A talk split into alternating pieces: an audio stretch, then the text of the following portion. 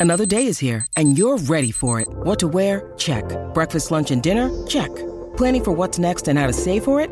That's where Bank of America can help.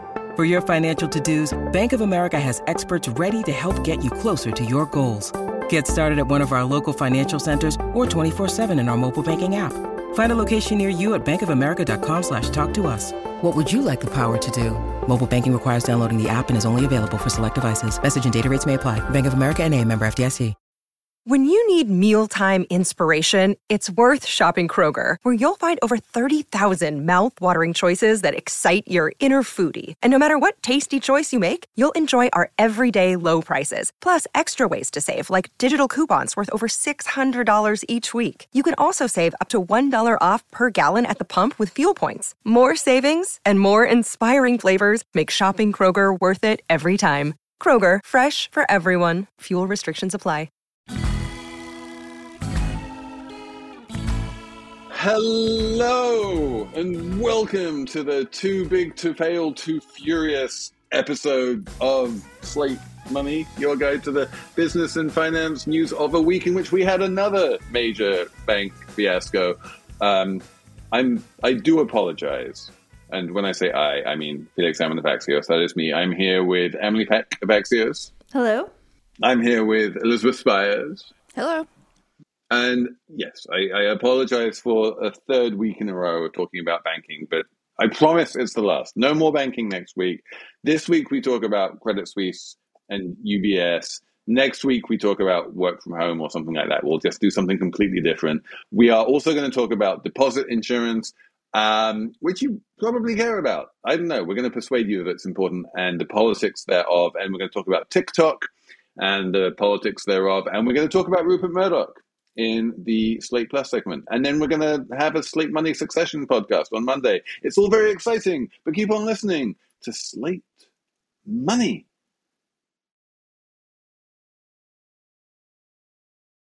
So, guys, we had a major upheaval in the world of global banking this week, which I feel like we've now had three weeks in a row where we're leading with banking, which is a bit much. And apologies to those of you who aren't as interested in banks as I am, but you know, I did start my career at Euromoney magazine, which is all about banks. And this is just amazing to me that Switzerland now has basically one big bank. When I was a cub reporter, it was relatively normal. It had three. It had SBC and UBS and Credit Suisse.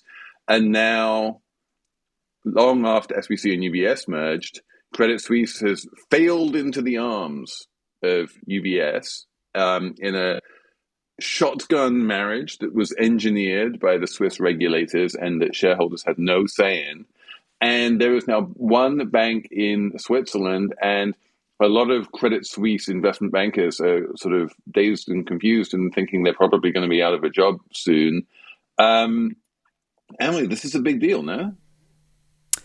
Felix, I guess it is a big deal. Clearly, one of the biggest banks in the world has failed and been forced to marry or been absorbed by another really big bank.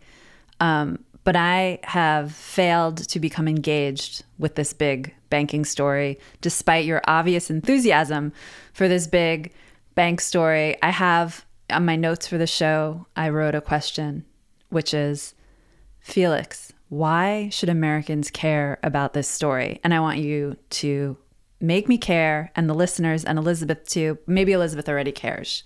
Elizabeth, you care about right? this about this story. Uh, I care a little bit. I, I, I don't find you know the the news surprising at all. Uh, to me, it's just a miracle that Credit Suisse didn't collapse before this. It's you know mm-hmm. been it's had scandals and and problems for probably a decade now. Uh, but I do think it's important in the sense that it affects the global banking system, which which is going to have blowback for the U.S. However, I might be a little burned what, what out on, on banking. You know global markets are reacting to the news, uh, and, and, I think it's you know it's not clear whether um, the move has really shored up confidence in the banking system at large, because it's not clear that you know people are really differentiating between Credit Suisse's situation and some of the other problems in the banking sector. I think a lot of people are just conflating them all. Yes, that's true. And and the this we are recording on Friday morning, and there's a lot of reports that Deutsche Bank now is kind of its share share price is falling. Felix hates that metric. I'm sure he'll explain why. Um, and people are now worried about Deutsche Bank, which again, I'm like, oh, another European bank I'm going to have to figure out why I care about. So back to you. the, fir- the first thing to say is that, yeah, when a big, too big to fail bank, um, a GSIB, as it's known, a global systemically important bank, um, has to be rescued by the government and or intervened and or sold in a flat fire sale to, to a rival, that's a big deal, right? There are only 30 of these institutions in the world. One of them has just effectively failed. Another one, Deutsche Bank, which I guess, like, if anyone had to put up a list of the two banks most likely, the two GSIBs most likely to fail, it would be Credit Suisse and Deutsche Bank. Um, yeah, is is now feeling the heat, and it kind of stands to reason, right? Um, a couple things going on here. First is that because these banks are too big to fail, and because we lived through the financial crisis of 2008, we understand that these banks need to be regulated much more assiduously and they need to adhere to much higher standards in terms of capital and bank regulation and stuff like that. And in fact, there is even a conversation in the US right now that part of the reason why Silicon Valley Bank failed was because it was it had managed to get out of those enhanced oversight standards because it wasn't too big to fail. It was small enough to fail. Um, but people are saying maybe it wouldn't have failed if it had been held to these higher standards. And so, and so now with Credit Suisse, everyone is quite recently saying this is a regulatory fail, failure on the part of the Swiss authorities. They should never have let Credit Suisse get to this terrible position. Um, and so, what they're basically then just the follow the next shoe to drop would be the German authorities, right, looking after Deutsche Bank, which has had you know basically zero share price for a long time now. Um, no one really thinks it's an inherently profitable bank that is going to make lots of money for shareholders. It's a very important bank, um, but the shareholders don't seem to have a lot of um, you know residual claims on it, and and so they're saying, well, the the regulators might well, you know, force something a bit like the Swiss regulators did. You know, they might um, force it to raise more capital. They might raise down some of those coco bonds that you know got written down in the Swiss case, you know, or so on and so forth to strengthen Deutsche Bank. And if they were to do so, that would naturally be bad for the share price. So that explains why the shares are down. It would also probably be bad for certain types of debt instruments, so that explains why the credit default swaps are up. And you know, the idea is that I think of a bank like a car, right? Cars have become a lot safer over the years because we've built in protection protocols, right? You have crumple zones, you have airbags, you have things that explode which keep you safer, right? And the you that we're keeping safe here is the depositors, basically, the people at the center of the bank who can't afford to lose money. And then around them is this whole edifice of AT1s and equity and stuff like that, that crumple zones that can absorb a bunch of hits to keep depositors safe. And when you run into a banking crisis, and like, you know, we are in a banking crisis right now, not a particularly bad one, but we are in a bank, banking crisis, the those crumple zones and airbags and things are designed to take hits. And what we're looking at when we look at the market, whether it's in AT1s or credit default swaps or share prices or anything else, is the market working as intended and as regulators intended, which is those things taking hits and, and the depositors being safe. Like what we didn't have in um, Switzerland, in, in, the case of Credit Suisse, was a bank run, right? No, we, you didn't have Credit Suisse depositors well, not very many of them anyway, um, you know, worried that they would lose their deposits and like taking their money to UBS instead. Um, so yeah, I feel like this is the bank system working. Um, but yeah, if we go from 30 GSIBs to 29, if we go from three Swiss banks to one, um, if Credit Suisse, which remember is a major investment bank as well as just a wealth management platform, basically ceases to exist along with you know all of its grand plans for spinning off First Boston and all of that kind of stuff. That's a major recalibration of the international financial architecture, and it's worth thinking about and caring about. Because it's a major recalibration of the financial architecture. But what is well, it? Well, I, I think let me let me just let me just try and make one more attempt to, to persuade you that this matters. what this shows, and I think why Americans should care, is that we now have the tools to do this, right? That's good. That, that like Basel III and the regulatory architecture that sprang up after 2008 um, gave the Swiss National Bank and FINMA, which is the financial regulatory authority in Switzerland, the ability to just go in and solve this problem. What Switzerland didn't have was a Lehman moment, right? What Switzerland didn't have was a major bank just declaring bankruptcy and all hell breaking loose. We had it was rushed, it was slightly chaotic, various people were unhappy for various reasons. But what we had was a situation where everyone who mattered, which is like the depositors and various, you know, senior bondholders and interbank loans and that kind of stuff, repo transactions, like all of those people, all of the bank counterparties, like if you if you bought a structured product from Credit Suisse where like it pays um, it pays you the rate of return on the stock market, but it caps your downside, so you can't lose more than ten percent. And the reason it does that is because it caps your upside at so many other percent, whatever. You know, one of these things that wealth management clients buy all the time. Um, you are not worried about counterparty risk, right? It could be the case that, like, if the stock market falls, Credit Suisse owes you a bunch of money, and that that kind of obligation of Credit Suisse is 100% fine. Right? No one is at, no one reached the point of being worried about Credit Suisse counterparty risk because we now have the ability to rescue banks or to merge them into other banks or to do or to you know send the cocos down to zero in a way that protects all of the people that we need to protect. Yeah, but you about- have just explained why I'm bored by this story because it is a story of things working and I am a journalist and I'm inherently less interested in things working than things not working. So that may be why I'm well, it also less seems interested in like, the story. Though th- things uh, could have been in a position where they didn't work because you know there there wasn't a bank run, but there were 147 million dollars worth of deposits that were pulled out of the bank in the last quarter, um, and without the Swiss government kind of forcing this merger I mean, I, I don't see anything that would have necessarily prevented a bank run in a panicky moment.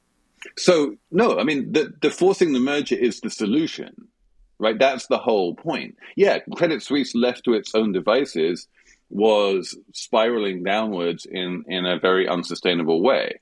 And so regulators need a way to resolve those kind of situations. And what we have just learned is they have a way to resolve those situations. And they can do things like writing the AT1s down to zero, and they can do things like change the law to prevent shareholder votes, and they can do things just like like forcing UBS to buy Credit Suisse whether they like it or not. And all of these things are things that they had to do in order to prevent something bad. You're absolutely right that it could have been bad if they hadn't done that. My point is that we now know that we have the tools to prevent it being bad and that regulators are willing and able to use those tools.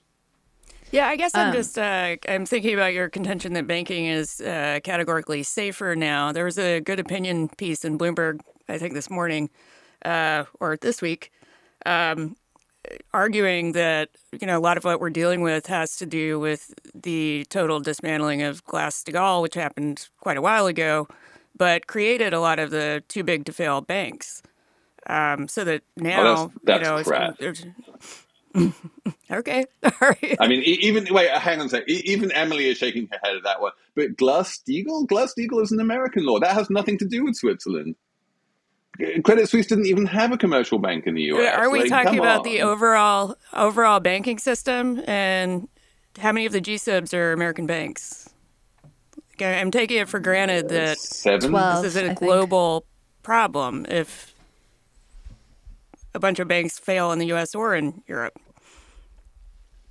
Sure. Like, but, would, like, would you argue know, that number the of- Credit Suisse uh, failure is completely unrelated to banking problems in the American banking sector?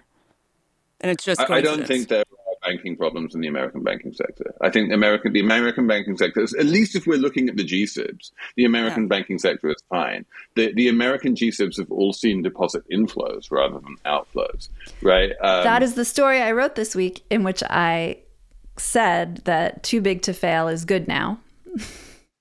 Yeah, too big to fail is it, like so long as you have like so long as you have the tools to prevent you know a catastrophic bank failure, then too big to fail is good in terms of bank ba- bank failure, right? The, the problem with too big Right. to fail was bad because if you have a bank like Lehman Brothers that was too big to fail and then it failed, then you cause a financial crisis.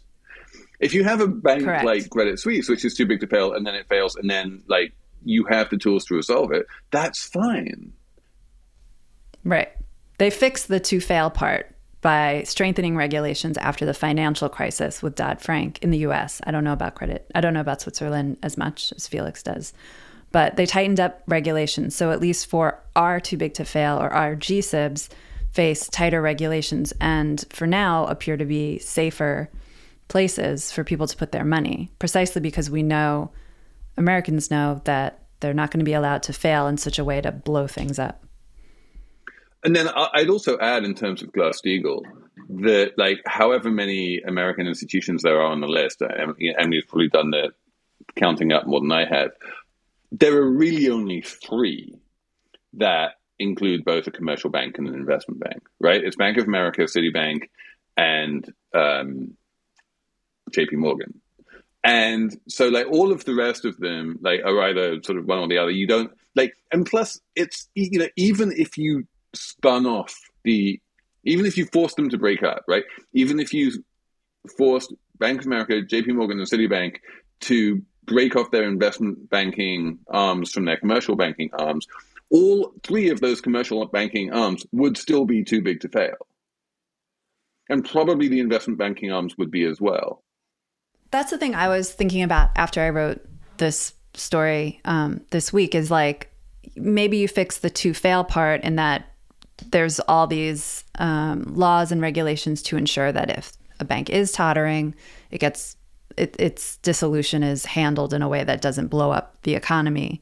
But the too big part remains. Like we we have these gigantic banks that have to ha- are basically like quasi nationalized institutions. Like that's the choice we made instead of breaking up and having smaller ones that could explode without blowing up everything. We decided to have big ones that we kind of make sure they're ring fenced and regulated and have to adhere to rules. And I don't know if that's better or not. Like, is it is it better to have just a few big banks that you feel safe? Yeah, we, we talked about this a little bit last week, Emily, which is that there isn't a country on planet Earth which has a lot of small enough to fail ba- banks that work. Like, it, you know, in some kind of weird utopia, perhaps like that works, but in practice, it doesn't exist. And then on top of that, the fact is that when you have like, you know, thousands of small enough to fail banks, that system is fine when one bank fails.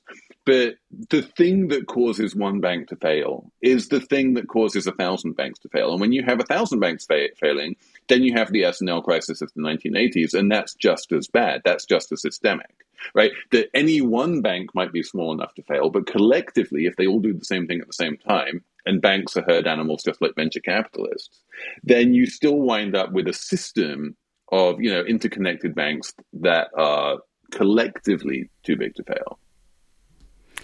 Okay, maybe my my follow on thought, which maybe I already talked about last week. You'll tell me if I did, but if we have these big, we've decided it's good to have these too big to fail banks as long as they're regulated well and blah blah blah. It's good, but they're quasi nationalized. So why do the executives at these banks get to make a bajillion dollars?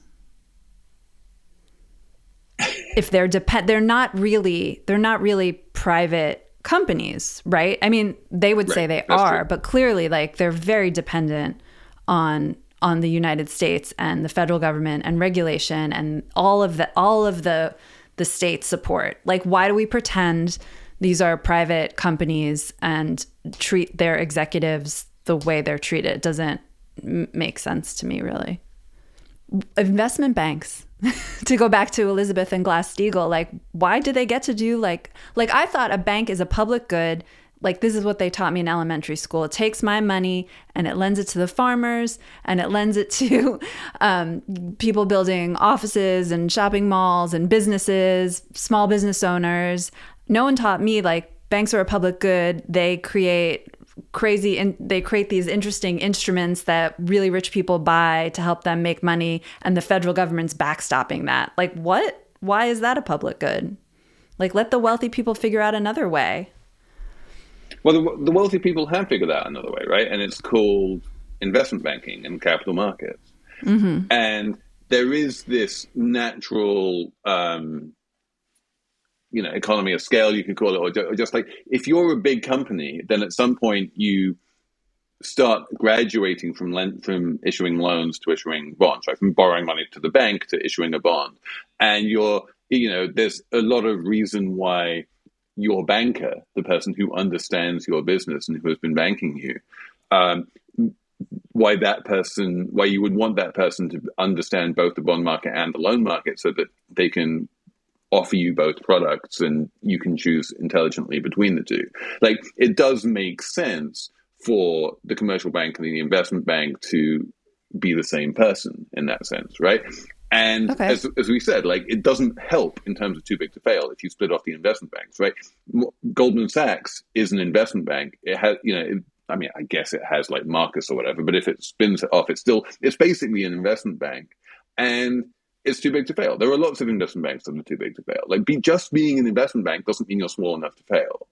So Morgan Stanley is a huge investment bank that is too big to fail. So, so the point is that what we are doing is, is precisely what you said, which is that we are telling these too big to fail banks that the government is basically giving them a subsidy in terms of this relatively explicit statement that they will be there for them in case of emergency. And that is a valuable subsidy that is worth money to them. And the, therefore, if you are one of these banks, if you're one of these GSIBs, then what you need to do is pay what's known as a GSIB surcharge. You need to basically give the government more money. You need to keep much more, have capital higher, higher capital reserves. Um, it is more expensive, significantly more expensive, to be a too big to fail bank than it is to be a small enough to fail bank. And so the government is sort of effectively taxing too big to fail precisely for that reason that you're talking about, because they have that implicit that, that implicit subsidy. Yeah, but to, okay. to Emily's point, you know, the, the SVB situation is, is a good example of where, you know, the GSIBs pay into this uh, for some amount of insurance.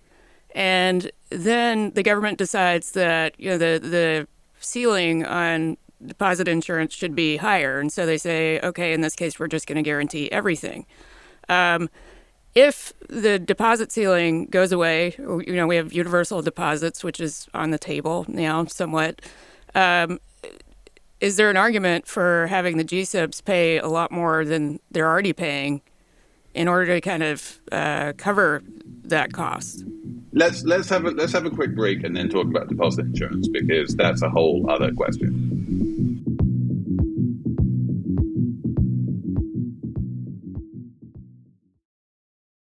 Apple Card is the perfect cashback rewards credit card. You earn up to 3% daily cash on every purchase every day. That's 3% on your favorite products at Apple, 2% on all other Apple Card with Apple Pay purchases, and 1% on anything you buy with your titanium Apple Card or virtual card number.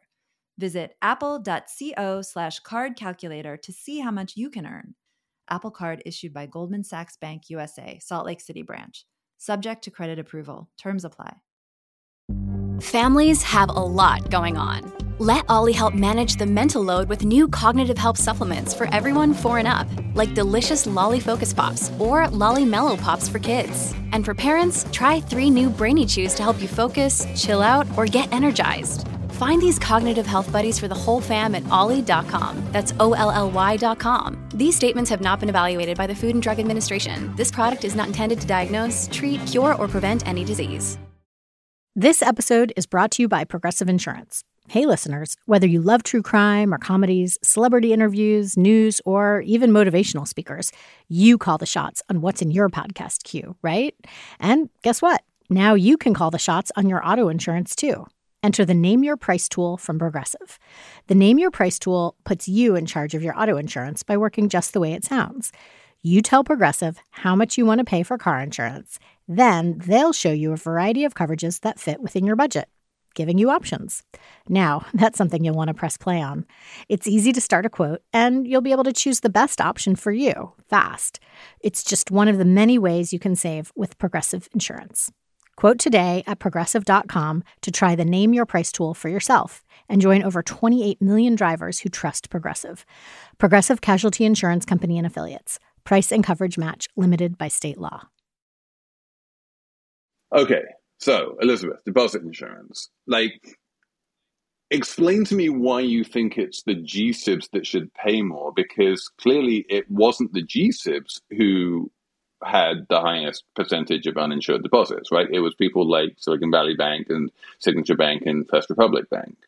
I think if we end up with universal deposit insurance, that everyone should probably pay more, not just the GSIBs. Right. I mean, that, that's I, clearly. I, I, mean, that that that goes without saying. I think. Right. The the deposit insurance is. Um, you have to pay an insurance premium to the FDIC. The FDI that insurance premium is levied on all of your insured deposits. So right now it's levied levied on the deposits that you have under two hundred fifty thousand dollars. If they literally took the ceiling away and and by law changed that to like unlimited deposit insurance, then that deposit premium would be levied on all deposits. And then, if, to the extent that you had large quantities of uninsured deposits, you would be paying a premium on those as well. That's that's how deposit insurance works.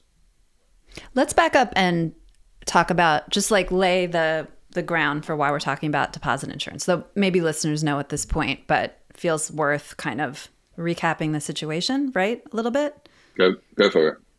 Okay, so Silicon Valley Bank has failed. 90, 90 what is it? About 90% of its deposits were uninsured, meaning they were above the limit for FDIC insurance, which is $250,000. Pretty unusual for the proportion of uninsured deposits to be that high. Um, and anyway, it failed. And one of the problems was, oh my God, are all these uninsured depositors going to lose all their money? And um, Treasury and the White House and the FDIC decided, no, we're going to make everyone whole. We're going to make it all right. So then it's sort of like open this basically huge can of worms for all for everyone in the country um, and has become this like really int- this really like weird th- issue basically um, last week Janet Yellen was at the Senate, and a senator from Oklahoma was just like, if my local community bank, um, you know, went under the way Silicon Valley Bank went under, would you step in and make um, uninsured depositors whole? And she basically said no, and that kind of went viral, and then. She has spoken about this Wait, now, I think, let, two let or me, three more times. in here, Emily. She did not Mm-hmm. say no. She did not say She didn't say yes. She, she didn't, say yes. say yes, but she didn't say no. Um, what, like, yeah, Right. like, um, she has been strongly implying yes. What the Federal Right. Reserve Strongly implying chair- yes, as we all know, is not the same thing as saying yes. Yes, but it's clearly not Ask me if I want to meet for lunch later. Maybe. So I'm like, not I think saying I, I mean. I'm, I was with you all the way until when you said she said no because she didn't say no. She strongly She didn't yes. go didn't as far as say no. Yeah, she didn't go as far as to say no, but I think because she didn't go as far as to say yes, it really didn't make the issue any better and has spent now this previous week um, basically trying to walk the same line where she says p- deposits are secure, but she doesn't say uninsured deposits are secure. And it's taken this like part of banking, I think that no one was really thinking about that much before and has made it an issue that is in need of resolving. And now there's all this talk about raising the limit, like Elizabeth said, or getting rid of the limit. Yeah, So- I think there's, uh, you know, there are also some in betweens in in terms of, uh, you know, the status quo and completely universal insurance, mm-hmm. uh, including yeah, just raising it a little bit more. raising it more, but also including different provisions for businesses. For example, to have different constraints because they have payrolls to make. Um, but yeah, that's that's uh, what do we think is likely to happen? And if they do just raise the ceiling, how is that determined? Because the last time they did that was 2008, and I think it's widely agreed that the 250k cap is somewhat arbitrary. So where would they Well, land any if cap the is decision? arbitrary, right? Well, presumably there's some kind of, you know, policy analysis that goes into that. Uh, I don't think it's totally finger in the It's air. actually kind of weird that I mean it does, hasn't been adjusted for inflation or anything. So I think if it had been, it would already be at like 320 or something like that. Yeah. Um, it's kind of weird that it just stays where it stays. But every time it's been raised in modern history, it's because some crisis is afoot. it was raised during savings and loan crisis, and then it was raised again in in 08. And I don't know if this counts as a crisis right now. Do you guys think? So, okay, so I need to jump in here. The first thing is that it's not going to get raised. It wouldn't help, right? The if you raised it from two hundred fifty thousand dollars to four hundred thousand dollars, then the percentage of uninsured deposits at any bank you care to mention would not meaningfully change. Silicon Valley Bank would still have been 90 plus percent uninsured. You know, most, with what we're talking about is corporate transaction accounts with, you know, 10, 50 million dollars in them, then fiddling around with the deposit insurance rate and moving it up from 250,000 to, you know, whatever it would be, like even 500,000 wouldn't make any difference. So they're not going to do that because it, it's, it's a solution in search of a problem. The problem was never individuals with three hundred thousand dollars in their account who are worried about that extra marginal fifty thousand dollars. Like that is not the issue facing America right now. So, yeah, it's not going to get ra- raised. Raising it wouldn't help. Let's just like move that off the table. Wait, I'm Um, gonna push back a little to my. Okay. I already regret doing this, but it's not about. It's not about will like the percentage of uninsured depositors at the banks change if the cap is raised. It's about like sending the message that we're doing something about this that's real instead of making statements that are neither no nor yes. Sure. It's it's just Right, a, it's a if you- message meant you to want to- ensure trust, and that's the problem. Trust. Right, absolutely. But my point is that if you want to send a message that you're doing something real, then fiddling around with the deposit cap and moving it from one six figure sum to another six figure sum is not going to send that message because, in, in fact, it's going to be worse, right? In fact, it would send a mm. bad message and all of the bank stocks would fall. Because if you raise the deposit cap tomorrow from 250,000 to 400,000, say, right? That is at that point a very clear message that all deposits over 400,000 are not insured. Right now, we have a pretty clear message that deposits over 250,000 are insured. They're just not quite coming up and saying so explicitly, but they're definitely saying so implicitly. Um, We, we, if you if you raised it to 400k, then that would send a message that deposits over 400k were not insured, which would be worse. yeah, we should also mention that there's another option on the table where the deposit insurance doesn't get raised, but there are some congressional officials are talking about using the Exchange Stabilization Fund, which is controlled by the Treasury Department, and it's used to kind of buy and sell currencies, but has also been used to backstop in emergency situations. So there, there's a way to kind of potentially repurpose that so that you can temporarily authorize an increase or, or you know remove the cap on deposits, uh, but it's not a permanent thing. So they actually already did use the Exchange Stabilization Fund to backstop the Fed liquidity discount window, right?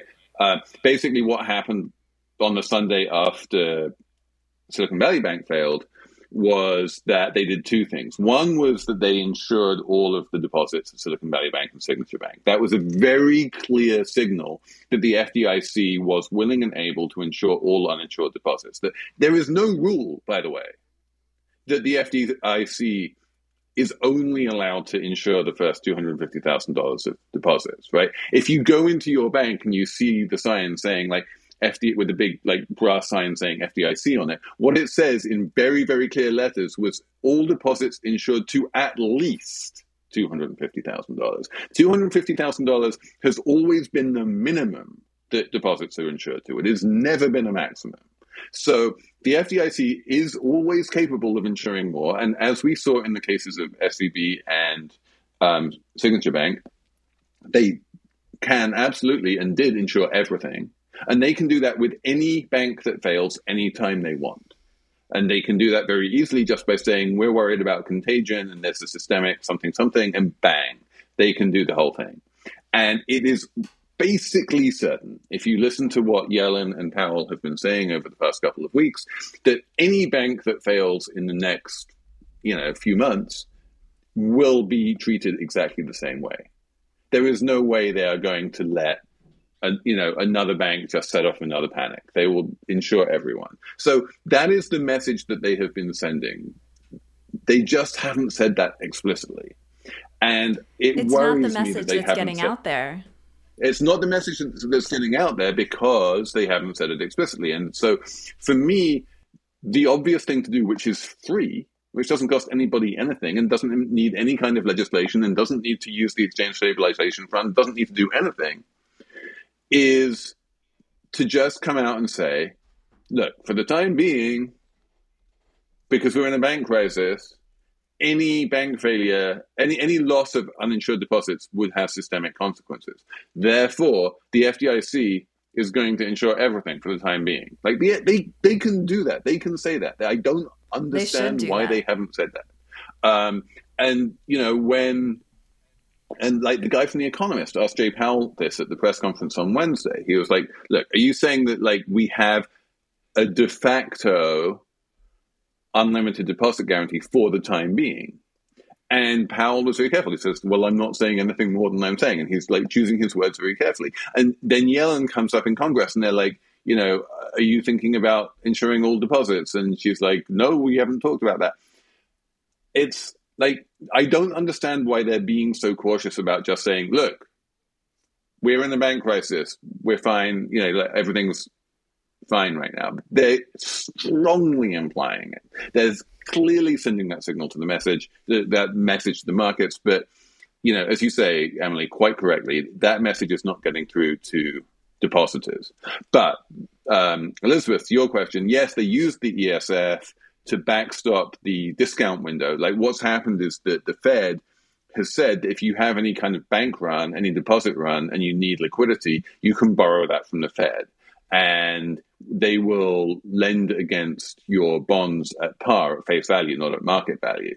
And that theoretically opens up the Fed to the risk of loss if the bank goes bust and they have to foreclose on the bonds and then they have to sell the bonds at a loss.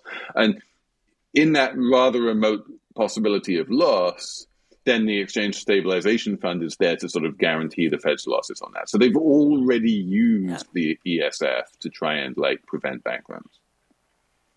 Yeah, I wonder if uh, you know some of the hesitancy to just come right out and say this is is simply political because there is a huge Freedom Caucus, uh, you know, backlash against the idea of increasing deposits or anything that might be even an equivalent of a universal guarantee. Uh, and so they may That's just true. be trying to avoid politicization of it. But I, I agree that I, I think it's, you know, uh, undermines what they're trying to do. They're not Just communicating say it, Janet effectively. Yellen. Just say yeah, it. I, I, I don't, I'm not even honestly, I'm not even seeing this as a left-right issue. Like, I, I don't think that we have a situation here where like the left wing wants unlimited deposit insurance and the right wing is worried about moral hazard. Like, uh, you yeah, know, no, there are it's, it's definitely definitely it's a it's a minority minority right wing constituency. They just happen to be very vocal and are led by Josh Hawley. So Yeah, I, I don't I don't think that Janet Yellen is being coy because she's worried about upsetting Josh Hawley. I feel like she's being. Well, I don't know. I can't speculate why they're not just saying what needs to be said. It, it I, my theory is that I, I my, well, my theory is twofold, right? One is that Yellen and Powell. Well, Powell is absolutely unelected. Yellen is part of the you know, democratically elected Biden administration. Like when she moved from the Fed to Treasury, she basically became a politician. Um, but she's mm-hmm. the most technocratic form of politician. She doesn't feel like she's a politician, right? And what technocrats do when they're being asked to sort of make policy on the fly is they always try and let the politicians make that decision rather than you know making it themselves. Um, and so my gut feeling here is that Yellen and Powell are really punting to Biden on this. And what I wrote in um, Axios Markets this weekend is basically that what we need to solve this problem is not a clearer statement from Janet Yellen. It's not a clearer statement from Jay Powell. It's a clearer statement from Joe Biden. That Joe Biden should be coming out as the communicator in chief and saying, hey guys, your deposits are safe if any bank fails, we will make sure that uninsured deposits are safe. If Joe Biden came out and said that, then both Yellen and Powell would be much more comfortable saying that explicitly. Plus, we would be getting it from, you know, the man himself. And I do not understand why neither Biden nor Harris has said anything about this. Well, there would be a knee jerk backlash on the right, especially from our uh, existing Republican presidential candidates, to find a reason to oppose it, because at this point, uh, politics is or electoral politics is so driven by negative partisanship that right, there like, are Republicans who would normally agree with it. Everything that Biden says is opposed by the right. Like you can't you can't like run your presidency on the basis of I can't say anything because my opponents will disagree with me. I, I, I say that to Democrats all the time. I'm just telling you what I think the calculus might be there. But explain that calculus. So by Biden, so Biden comes out and says something clear about deposits. Um, you know, Trump or DeSantis or someone like that comes out and says, "This is terrible. This is socialism." You know, they do whatever they do. Yeah, they, they would say Why that it was a doorway bad? to bailouts. Sure, fine. they would make an argument, and also because this is an this is not an issue that the average person really understands. But they, they do know there's right. you know average person backlash against bailing out big, wealthy institutions. And that's how this would be positioned by the Republican right. Even though, you know, there, there's not uh, among moderates. No, no, you know, I, so I, I 100%. Yeah. I, I, agree that you would get this position. You would get like DeSantis or something saying bailout, right? And so that, you know, we, we posit that. Explain to me why that is bad for Biden because there's a constituency of Democratic leadership who believes that Democrats only win when they're able to convince moderate Republicans to switch parties. And they're very powerful, and, you know, Democratic leadership listens to them. There, there's a huge constituency and you're saying, of donors. The, and you're that. saying that the moderate Republicans would like turn on Biden because they would think that like his safety and soundness regime for the banking sector was socialist bailout. I don't know. Anyway, the whole thing seems ludicrous to me, and I think that we need. I'm not saying you know, I buy. I am not Emily, saying I buy the logic. I'm yeah. just telling you what I think it is. I think this is an interesting issue, though, for the for the politics, um, because like that that exchange I was talking about with Janet Yellen at the Senate, that was with a Republican from Oklahoma who was like, "It's not fair if you bail out uninsured depositors at this one bank if you don't bail them out at my Oklahoma bank." So I feel like there the the space around uh, like local, regional, small banks is sort of politically could be different because so many of these lawmakers, you know, come from places with like small local banks that are donors or whatever, and they might have a different perspective yeah. if it's. If I, it's I, agree. I think framed if, as if like, you come out and say your regional banks in Oklahoma are safe, you know, I feel like your moderate Republicans in Oklahoma are going to like that. But I am not an expert on politics. I don't. I don't know. Um, but I do, I do actually want to stick on the question of politics because we have a super interesting political question um, in Congress this week about TikTok. So that's coming up next.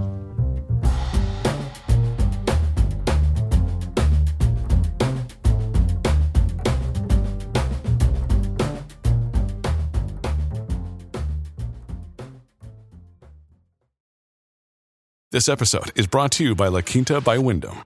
Your work can take you all over the place, like Texas. You've never been, but it's going to be great because you're staying at La Quinta by Wyndham. Their free bright side breakfast will give you energy for the day ahead. And after, you can unwind using their free high speed Wi Fi. Tonight, La Quinta. Tomorrow, you shine. Book your stay today at lq.com. Hello, I'm Imi Harper. On the Slow Newscast from Tortoise, I tell the story of how a Hong Kong billionaire was silenced. I got bombs thrown into my house. I got people came here, ransacked my computer. And I, I got people threatening me. I got this and that, but I'm safe. And what it reveals about the freedoms Hong Kong no longer enjoys. Listen to Hong Kong's rebel billionaire on the Slow Newscast, wherever you get your podcasts.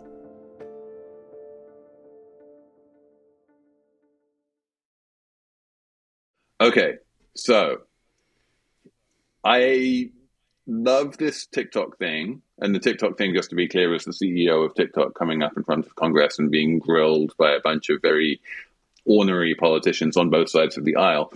And one of the reasons I love it is because it is one of the areas where you have genuine bipartisan agreement. Um, Republicans and Democrats seem to both be in agreement that TikTok is bad and should probably be banned or to, or be sold or something something China something. And normally, when you have strong bipartisan agreement on this kind of thing, it is pretty obvious that politicians, because they literally make the law, get what they want. And what is fascinating to me is that the politicians who literally make the law and who are in agreement on this TikTok thing, there's a very good chance they are not going to get what they want and that TikTok is going to remain a Chinese company. And so, Elizabeth, explain to me what is going on here. So, the the TikTok CEO is is in front of Congress this week to defend the company against uh, allegations that the software is being used to spy on Americans, that TikTok is, you know, not healthy for children and teenagers, uh, that its algorithms, you know, make kids depressed. I mean, a whole range of concerns. The the most legitimate of one, in, in my view, is just the the surveillance aspect of it. You know, TikTok does present, I think, a real security risk, and that's where part of this bipartisan support is coming from, is a, a sort of general distrust of China. Uh, one thing that struck me watching some of the hearings, though, uh, if you've watched congressional hearings with regard to anything that that is about technology, uh, you often find that the the elected officials don't really understand the tech. And there was a little bit of that happening. There were two Congress people who referred to TikTok as Tic Tac repeatedly. Uh, and hmm. so a lot of them don't necessarily uh, even understand the cybersecurity implications uh, they just know that we have a cybersecurity threat from China, and TikTok seems like one of the most prominent available vectors because it's so heavily used in America. I think there are 150 Americans on TikTok. Million. Right. Oh, sorry. Yeah, 150 so, million. Yeah, it's more than 150. I can. yes. I, I, yes. But yeah, so so you know, uh, posited yes, there are lots of people who believe that TikTok is a security threat, and but that's my whole point, right? Is that like it doesn't matter whether they're right or not. It doesn't matter whether TikTok is a security threat. You know, um, it doesn't matter whether China has the ability to press some kind of button and turn TikTok into a propaganda machine or into like you know some dystopian thing from Infinite Jest where everyone just gets glued to their phones and loses all productivity, which is literally a thesis that I have read where they're like, you know, this is this is China's geopolitical strategy is to turn us into a nation of zombies who are glued to our TikTok and we lose all productivity. like it, there is a bunch of crazy shit out there. Um, but the idiocracy matter, thesis, right? the, I think. The point the point here is that all these you know the smart people in Congress and the morons in Congress manage have managed to come to the same conclusion, which is that they're worried about TikTok and that they don't want it to be owned by the Chinese. And they have a clear majority in Congress to pass a law to do something about it. Why aren't they going to do that? Like, what's going to happen so, is that CFIUS is going to come out with some decision, and there's going to be a long court case. Like, why can't like what? Why why are the politicians reduced to just shouting at a CEO rather than doing the thing that's effective, which is which is making laws? Because we are a nation of laws, Felix, and you can't just go around banning stuff willy nilly, as the Trump administration learned when it tried to ban TikTok. During his reign, and it went to court and the Trump administration was told like you can't just ban it you have to see if there are other ways you can rein it in so it's less of a security threat so that's what the Biden administration and I recommend um, listening to what next TBD on this which came out Friday which is goes really deep on this but so the Biden administration has been trying to do that kind of build a case to show why they can't just rein in TikTok in other ways and they have to do an outright ban. And that's that's kind of why I think. Also, I'll just say there is one lawmaker, one brave soul, Jamal Bowman from New York, who is a Congress congressman from a neighboring district from where I live, who has come out and said, "This is crazy. People need to calm down about this." And I have to say, I know that I'm supposed to be worried. I've had arguments with my um, Axios Markets co-writer about this. I know I'm supposed to be worried about Chi- the Chinese spying on on me and on TikTok, but I'm not. And I think it is a panic. And a lot of the criticisms raised in Congress this week about TikTok could be raised about any social network. You know, they're worried about the the kids and their young brains, which okay, right, like ban a gun. Um, but like the, the, same could be said for uh, Facebook or Instagram or Snapchat. I mean, all the same concerns are there, and I think there is like a like a parallel push now to maybe pass some privacy legislation or something along those lines that's more broader addressing those issues. But it kind of does seem a little bit like your typical panic over a foreign company without a whole lot of evidence about spying. The one example everyone points to and um, Lizzie O'Leary on What Next talks to the reporter. In this case, the one example is that TikTok uh, tried to get the data of some US reporters to find out like who was leaking to them. But that's something that's happened with US companies, and it's not really what the na- it doesn't seem like a national security threat. I mean, I don't want companies spying um, using technology on reporters, but like Uber did that a few years ago. TikTok doing it isn't unprecedented, and it didn't seem like an example of the nation state of China um, doing something nefarious. So, so I 100% agree. I think the China paranoia has gone completely batshit. Um, I think the idea that the Chinese Communist Party can like insert spyware into TikTok that it can then use to exfiltrate personal data that it can then use for you know some weird info war against the United States that is like this weird vector of um, weakness that we're exporting. The whole thing is just sci-fi to me, and it is the the thing that worries me about it is that it is completely unfalsifiable. Right? Anyone can come up with any you know outlandish theory and say, well, it's a risk we should be worried about this mm-hmm. risk because it's a risk. And you can say, like, this is completely right, but it's a risk. Can you prove that it's impossible? it's like, no, you can't prove that it's impossible. But like, can we just stay on the in the grounds of like things that we know are possible? But no, apparently we can't stay within the grounds of things that we know are possible, and we need to worry about things that we have no idea whether they're even possible or not. And as you say, Emily, like there's no evidence that the Chinese Communist Party has used TikTok at all Um, and you know, so and, and, and this whole concept of like we need to be worried about a propaganda vector, you know, like pro- like seriously, we're not living in 1914 anymore. Let's just. Uh, so I'm with you and Jamal Bowman on this, but I am clearly Yeah. in the minority, and Yeah. and and I, it does strike me that you know what the Trump administration tried to do was ban TikTok unilaterally just by like executive order, and that is clearly illegal. And the court said, go away. My point is that Congress can pass a law. We are a nation of laws, as you said, and Congress can pass a law saying, you know, the Chi- you know Chinese company is not allowed to own a social media network or something, right? Dress it up in all of the national security concerns that they like, and they're not going to. And this is going to wind up in the courts, and there isn't going to be a law that they can point to saying that TikTok has to be sold. And for that reason, there's a good chance that it won't be. And the thing that just confuses me is why are they reduced to shouting at a CEO on the telly when they actually have lawmaking power? Well, I mean, normally a hear- hearing like this is a precursor to potentially making laws around it. Uh, but also, we should mention that there's one other option that the TikTok CEO put on the table, which is uh, what they're calling Project Texas, where all of the American data is stored and managed by Oracle in the U.S. And they're making an Well, argument that's not that an option. That's the that's the status quo. That's that is where we are at right now, and that is the thing that the American lawmakers seem to consider insufficient.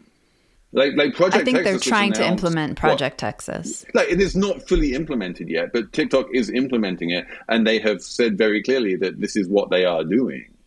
You know, this isn't this isn't something that's that they're offering up as a possibility. Like, if you want us to do this, we can do this. They are already doing it. They are in in the process of, of, of implementing it right now. It's not like yeah, it's not an option. It is it is going to happen anyway, unless you know they're forced to just sell the whole thing. Did you know there's some precedent that Grindr had to was owned by Chinese investors and Yeah. was forced to So be sold forced- and went public last year? forced the deacquisition of Grindr, um, which is so much easier because it was like a company that was bought and then could be sold. Whereas TikTok Yeah. is, you know, it, it's really part of ByteDance. You know, it's it's very hard just on a sort of technological level to see how because the technology, because the algorithm is a ByteDance algorithm, it's hard to see how TikTok could exist as a product without using this algorithm that is owned by a Chinese company. What a what a mess. Plus, who would? I mean, every story that talks about this says who would be big enough to even buy TikTok. You you wouldn't want Meta or Facebook to buy it because then that would be antitrust, and like who else would do it? Only the companies could do it are too big. Blah blah blah blah blah. So I don't know how that would work. Do you? Do Exactly. SPAC. Well, I mean, you know, the the, the, the obvious company would be would be Oracle, but like, yeah, does Oracle really want to own a social media network? Come on, that's, that's not what it does. That's no. That's a bad idea. Oracle owning TikTok. That's so. That seems incredibly uncool. Exactly. Who wants that? like that. No one wants that. No one wants Larry Ellison running TikTok. Yeah. I'll tell you one thing: Larry Ellison is much more likely to interfere in TikTok than you know the Chinese Communist Party. It'll turn into we already see, we've already seen what happens when a crazy Silicon Valley billionaire takes over a social network. We don't need another one. Come on, we, we've already got like Elon Musk and Mark Zuckerberg owning social networks. Let's not have a third, please. I would pay to watch a Larry Ellison TikTok, though.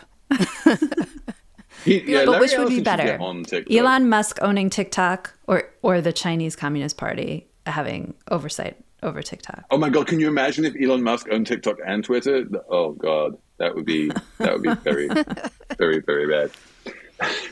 Come, come, come back, China. it, all is forgiven. um, let's have a numbers round. Uh, Emily, do you have a number?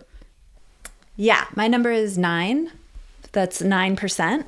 That is the increase from 2019 to 22 in hourly wages for the bottom 10% in the United States. So that wages went up at the bottom by 9%. It was bigger than any other income category. Um, this was a report from the Economic Policy Institute. They looked at um, census microdata. And this is adjusted for inflation, so it's a real it's a real raise. And it all sounds amazing, but then it means uh, the 9% means that hourly wages are now up to $12.42, which is not a lot of money, but still notable. Um, it's these are this is a percentage increase no one's ever seen before at the low end and i thought it was really interesting um, i mean we all know that's tight labor market blah blah blah blah blah low unemployment. But one thing that made this possible was that everyone got you know at the low low end of the scale basically everyone got fired in covid and laid off. And that sort of severing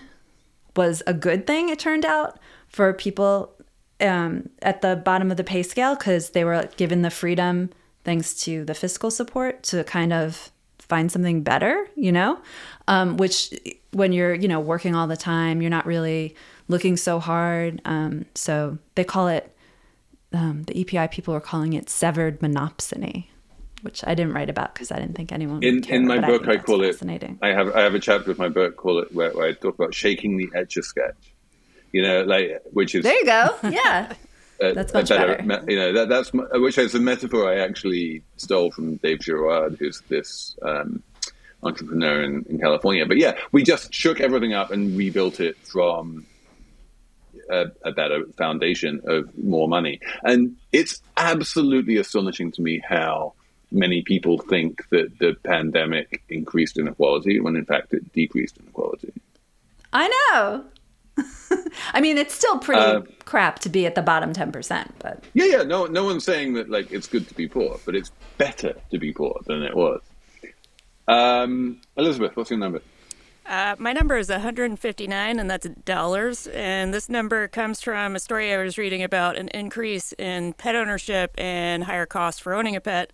So for $159, you can buy an implant for your pet called Neuticles. And these implants help neuter hesitant pet owners overcome the trauma of altering and allow their beloved pet to retain its natural look and self esteem. So if you don't want to get your pet neutered, you can buy this specific implant that somehow does the trick, but allows your pet to keep its self esteem. You mean and, by, and by self-esteem we mean testicles? It's, uh, yes, and it warrants owner's self-esteem, I suppose. But this is an expense that it, as a it's pet, basically pet owner, it's basically truck nuts for your cat. Yes, yes. Oh my goodness! what will they think of next? Jake Gyllenhaal bought them for his German Shepherd, apparently. Oh yeah, because the German Shepherd that's got to retain its Neuticles. I don't. What am I? Shh. Go ahead. Do you? I, Have a I love Felix? the fact that both of you are like really hesitant to say the word testicles. This is slate Guys, money. is we we have slate money succession. We're going to say a lot worse words than testicles. Um, my number is sixty point seven billion, which is a dollar amount. It's the number of dollars that UBS is taking as bad will in the acquisition of Credit Suisse, and this is a bad will number that is, I'm pretty sure, by some extraordinarily large margin, the largest amount of bad will that any M and A deal has ever had in the history of the world. Um, Elizabeth, do you know what goodwill is in M and A? Uh, it's it's a sort of value of um, oh, I can't remember. I can't think of like a way to describe it. It's it's sort of no, you I you know So- what? so- I'm not going to try. Okay. So, so in most M and A deals, what you have is a, a company which, let's say, it has assets of three billion dollars, right? And then what you do is you get some acquirer coming along and saying, "We want to buy your company," and they're like, oh, "How much are you going to pay?" And and they say, "Well, we'll pay you four billion dollars." And so when they do that, because of the way that bookkeeping works, they have to they lose four billion dollars, which is the amount that they're paying for the for the asset for the company, and then what they gain is three billion dollars of actual assets, and then there's one billion dollars that you need to account for somehow. And so the way they account for it is goodwill. Like they're saying, you know, things like brand value or just like you know we we synergies that kind of thing right they, they're like we, we are, we're going to pay an extra one billion dollars of goodwill it's going to sit on our balance sheet as like the extra value that this company has over and above its like actual asset value yeah i was searching for the word premium and for some reason my perimenopausal brain just could not find it uh, but yeah so yeah it's exactly it's, it's the premium that you're paying basically over and above the asset value of the, of the oh, asset. Oh no! So Badwill is going the opposite direction. So basically, UBS acquired Credit Suisse for $60 billion less than its than asset assets. value. Wow. And so they are getting $60 billion of, you know, assets for free, uh, which that. is kind of amazing. I love that so much. It's like a good sale. You're like, these pants cost $100, but I only paid 50 And that's like a good thing. Exactly. So yeah, well done UBS. There's there's a nice little chunk of change for you, which should help smooth the transition to you know merging with Credit Suisse. Um, so I think that wraps up for this week, guys. We have something very special happening on Monday, which is the very first episode of Slate Money Succession. Well, actually, like the 21st episode of Slate Money um, Succession. But the first for season four, you have to watch Succession on Sunday, obviously, because it's coming back. Um, and as ever, when Succession is back, Slate Money Succession is also back, and we're going to recap the first episode with Jim Stewart of the New York Times, who's amazing. He knows everything there is to know about Sumner Redstone, and he's going to talk about how Sumner and Logan Roy are similar and different. Um, that's all coming up on Monday. And then right now, if you're a Slate Plus member, we get to talk about Rupert Murdoch because he's getting married again. Obviously, this is very Logan Roy um, and Succession ish. All that's happening on Slate Plus and Monday, Slate Money Succession. Thank you to Patrick Fort for producing. Thank you all for sending in your emails, slatemoney at slate.com. And we'll be back next week with more Slate Money.